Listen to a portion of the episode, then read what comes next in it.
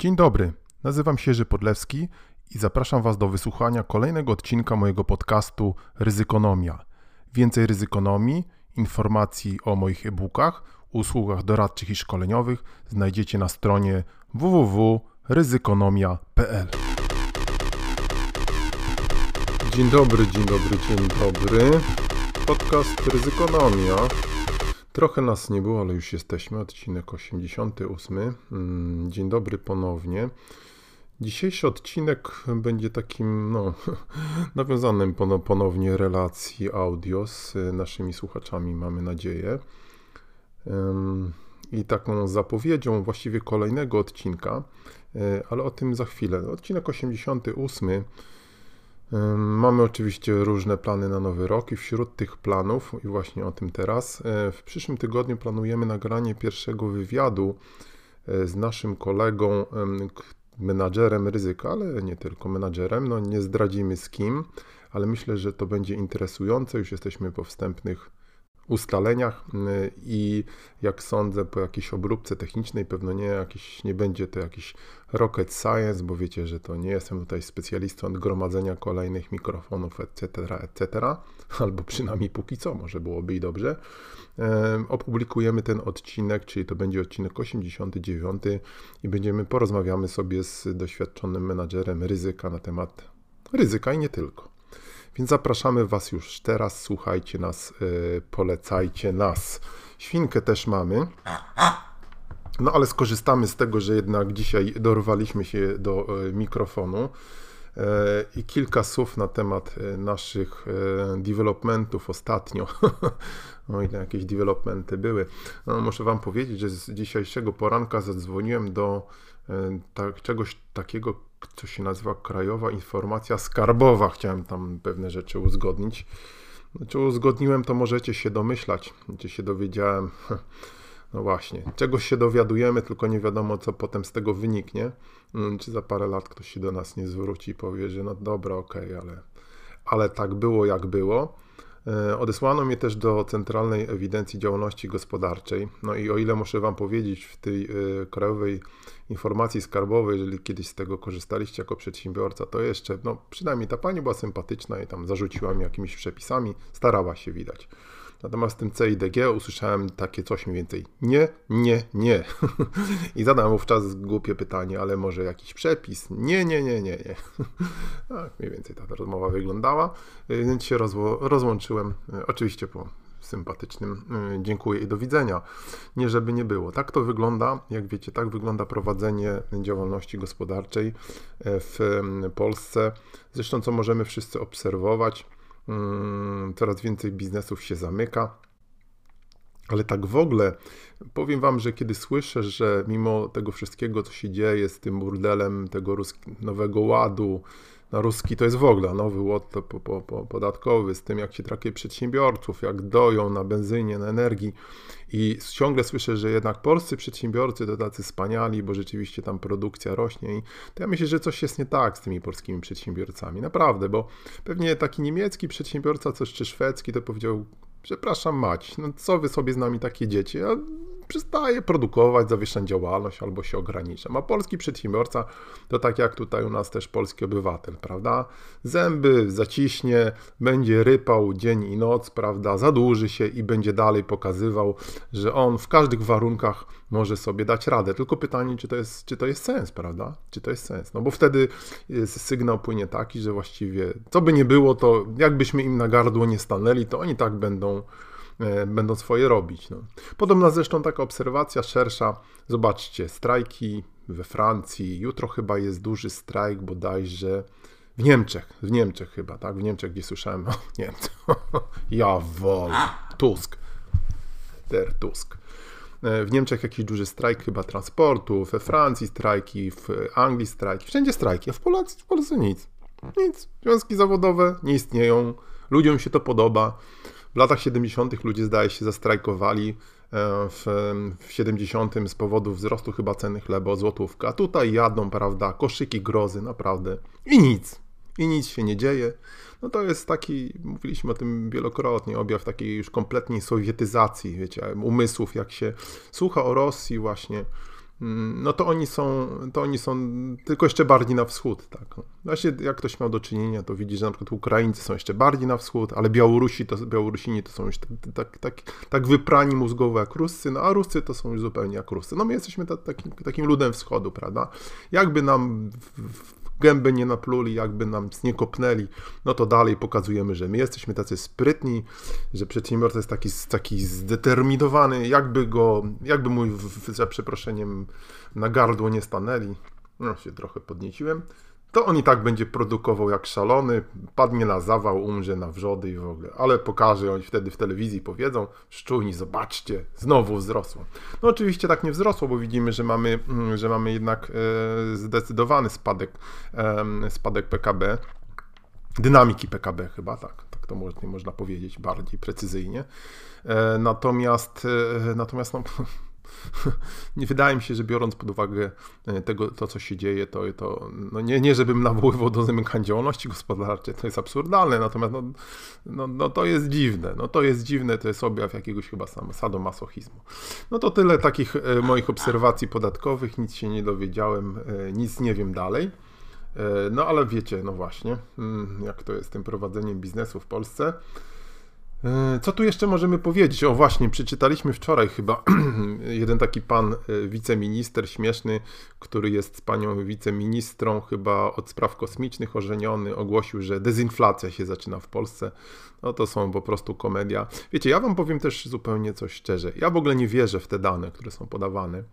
Nie tylko dlatego, że wiadomo, jest inflacja CPI i tak dalej, koszyk i tak dalej, i tak dalej. No ja to wszystko wiem, ale ja w ogóle już nie wierzę, że te dane są prawdziwe, tak? Nie wierzę, nie wierzę, no bo biorąc pod uwagę logikę tego, co się naokoło dzieje, to one jest wysokie prawdopodobieństwo, że, się, że są nieprawdziwe. No wiecie, jak wczoraj czytam, że sędzia Rączka mówi, że w Sądzie Najwyższym trwa mobbing, że już Sąd Najwyższy rozwalili, wszystkie instytucje są po prostu rozpieprzone. No to co za problem, prawda? Nie pamiętajcie, nie pamiętajcie centralnych urzędów planowania i różnych tam innych. To jest dokładnie ta sama, sama logika. Nie jestem w stanie oczywiście tego udowodnić, ale wydaje mi się, że to, są, że to jest logiczne. Tak samo jest logiczne jest to, że nie będzie wolnych wyborów i że, że oni po prostu władzy nie, nie mogą oddać, no bo to, co się dzieje ostatnio z korupcją, przecież z tymi willami, prawda, z tym już humaniem, takim wiecie, w biały dzień, to gigantycznych pieniędzy, no to są sprawy kryminalne. No, chyba nie posądzacie tej szajki, że oni tak później pójdą właśnie i, i dadzą się, żeby, żeby ich tam jakaś prokurator ścigała, prawda? No nie, nie, nie, nie. To byłaby naiwność. To była naiwność, a, a mafia naiwna nie jest, także, e, także nie liczcie na to, ale no oj tam, oj tam, prawda? No widzicie, zawsze się rozgaduje. E, no ale przecież o to właśnie chodzi, prawda? O to chodzi, chodzi w, e, w podcastomanii, w nagrywaniu manii. Zresztą tak myślałem, że zacznę nagrywać też wideo. No mam parę planów, wiecie. Zobaczymy jak to, jak to pójdzie, ale, mm, ale mam nadzieję, że ten wywiad będzie też jakimś dobrym początkiem, nowym, nowy początek, prawda? Nowy początek. Gdzie to było? Gdzie to było w nowy początek? Nie? Czy to nie w Gwiezdnych Wojnach? Hmm. W każdym razie, w każdym razie, no pewnie nie powinienem mówić w każdym razie, wiadomo, puryzm językowy, ale mimo wszystko e, powiem, myślałem też o nagrywaniu wideo, z czego to też wynika. Oczywiście, no to wszystko jest coraz, coraz prostsze, prawda, coraz prostsze, e, coraz łatwiej to robić, e, no wszyscy nagrywają na TikToku, słyszeliście a propos dzisiaj, Mówi się zresztą od paru dni, że Komisja Europejska zabrania używania TikToka na urządzeniach tych, no, że tak powiem, organizacyjnych, ale prosi też, żeby i na prywatnych nie używać, no bo to jest oczywiście wielki szpieg komunistycznej partii Chin. Co robią komuniści, no to chyba wszyscy wiedzą, prawda? E, oni by nas wszystkich do obozów koncentracyjnych za, zamknęli. Ludzie no, niespecjalnie się tym przejmują, no ale to tak jest chyba z tym optymizmem. Słuchajcie, optymizm straszna rzecz. Można powiedzieć, świnko. No, świnka, pamiętacie świnkę, tak? To jest mój jingle. No bo jeżeli czytamy o czacie GP, prawda, czy innych czatach, co to, co to wyprawia? Nie wiem, czy próbowaliście czatować, to zimno się lekko robi, a jest to dopiero początek, no, biorąc pod uwagę, prawda, różne prawa mura i jak to się wszystko będzie eksponencjalnie pewnie rozwijać, no to aż strach pomyśleć, co będzie za 5 lat z tymi czatami, no to, e, to słuchajcie, to jest w ogóle, to już powinny się zbierać jakieś mądre rady i myśleć o zmianach systemów edukacyjnych, bo to jest przecież, no to jest kompletna zmiana, nawet nie powiem, czy epokowa, globalna w ogóle w historii ludzkości, prawda, wielka, no, jeżeli chodzi o system edukacyjny. I y, udawanie, że to się nie będzie działo, no to jest, to jest po prostu wielka naiwność, prawda? Pewnie trzeba z tym jakoś żyć, chociaż powiem szczerze Wam, że ja bym to najchętniej zakazał, ale nie jest to możliwe, bo oczywiście różni strasznie pięknodusi, pięknoduszki będą mówiły, że wiadomo, no stara śpiewka, maszyny parowe i tak dalej, i tak dalej, ale no na tym etapie braku przygotowania, już nawet regulacyjnego, co jest chyba najmniejszym problemem, ale nawet jakiegoś takiego systemowego, no to jest przecież, to jest przecież samobójstwo nieciekawie, nieciekawie. Muszę powiedzieć, ostatnio widziałem taki mi zapadł w pamięć taki rysunek do artykułu chyba w Polityce, jeżeli się nie mylę, e, dotyczący tego właśnie, jakie to starsze pokolenia, czyli my przy, przy, przy, przy um, przekazujemy świat młodym. No i tam jest taki właśnie, że starsza taka para przekazuje taki, e, taki wiecie, jak w kreskówkach, taki dynamit z palącym się lądem młodej osobie, prawda? No i trochę tak jest, tak, że... A ma młodzi oczywiście, jak to młodzi siedzą w tym TikToku i jak im powiedzieć, że to przecież jest chiński szpieg, wszystkie te urządzenia, no ha, ha, ha, ale nas nie będzie szpiegował, ale przecież to o to nie chodzi, tak, już powtarzamy milionkrotnie, że nie chodzi o to, żeby szpiegować akurat was jako, jako Juska... Wincenckiego, czy Juska, co jest teraz najmodniejsze, prawda, Kubę Jackowskiego, tylko chodzi o to, żeby zbierać wasze dane behawioralne, żeby manipulować całymi społecznościami. No, no właśnie, no jeżeli się tego nie uczy młodych, takich rzeczy ważnych, prawda, jak przesiewać tą informację, no to słuchajcie, no to, to czego się uczy? Czego się uczy? Znowu jakichś historycznych bajek. A propos, aha, zacząłem czytać, polecę Wam też od razu, tak? Miałem krócej mówić. E, ostatnio e, pojawiła się taka, chociaż to jest z jesieni 22 roku, nowa, nowy artykuł z Szoszany Zubow, o której tutaj mówiłem wielokrotnie i która napisała tę książkę Kapitalizm Inwigilacji. Napisała taki, taki tekst naukowy pod tytułem Surveillance Capital, Capitalism or Democracy.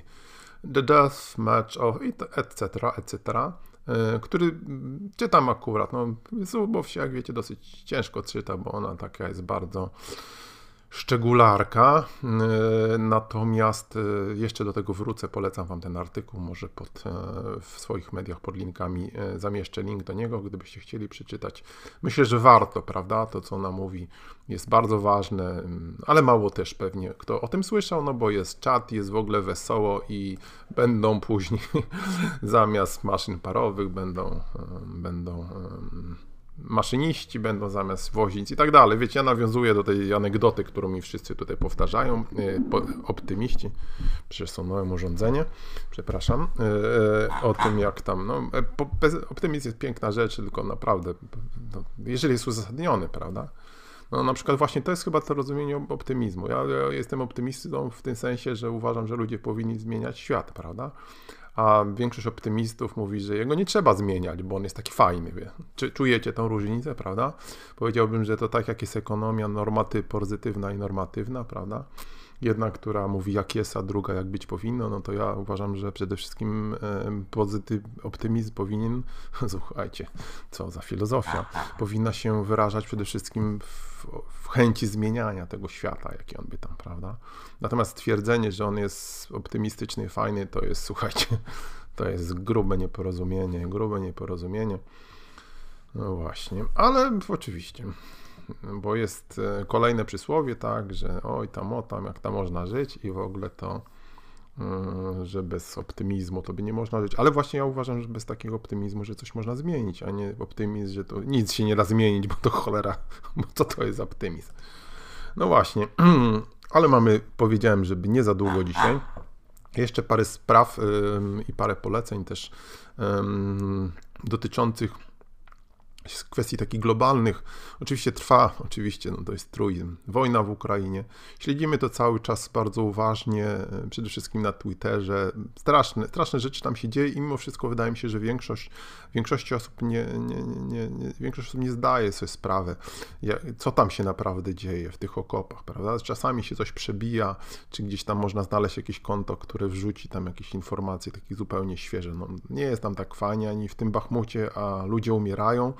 Um, oczywiście widzimy propagandę, prawda, przede wszystkim w social media sobie siedzą różni ludzie i nam lajkują, super, walczcie do końca, nie? Waszego. E, no ale oczywiście no, z Ruskiem trzeba walczyć, najlepiej gdy było ich wszystkich, no nie chcę tutaj powtarzać, bo nie wiem, czy mnie jakiś tajemniczy robot nie zbanuje, co ja o nich sądzę, natomiast no, no Ukrainie nie jest fajnie.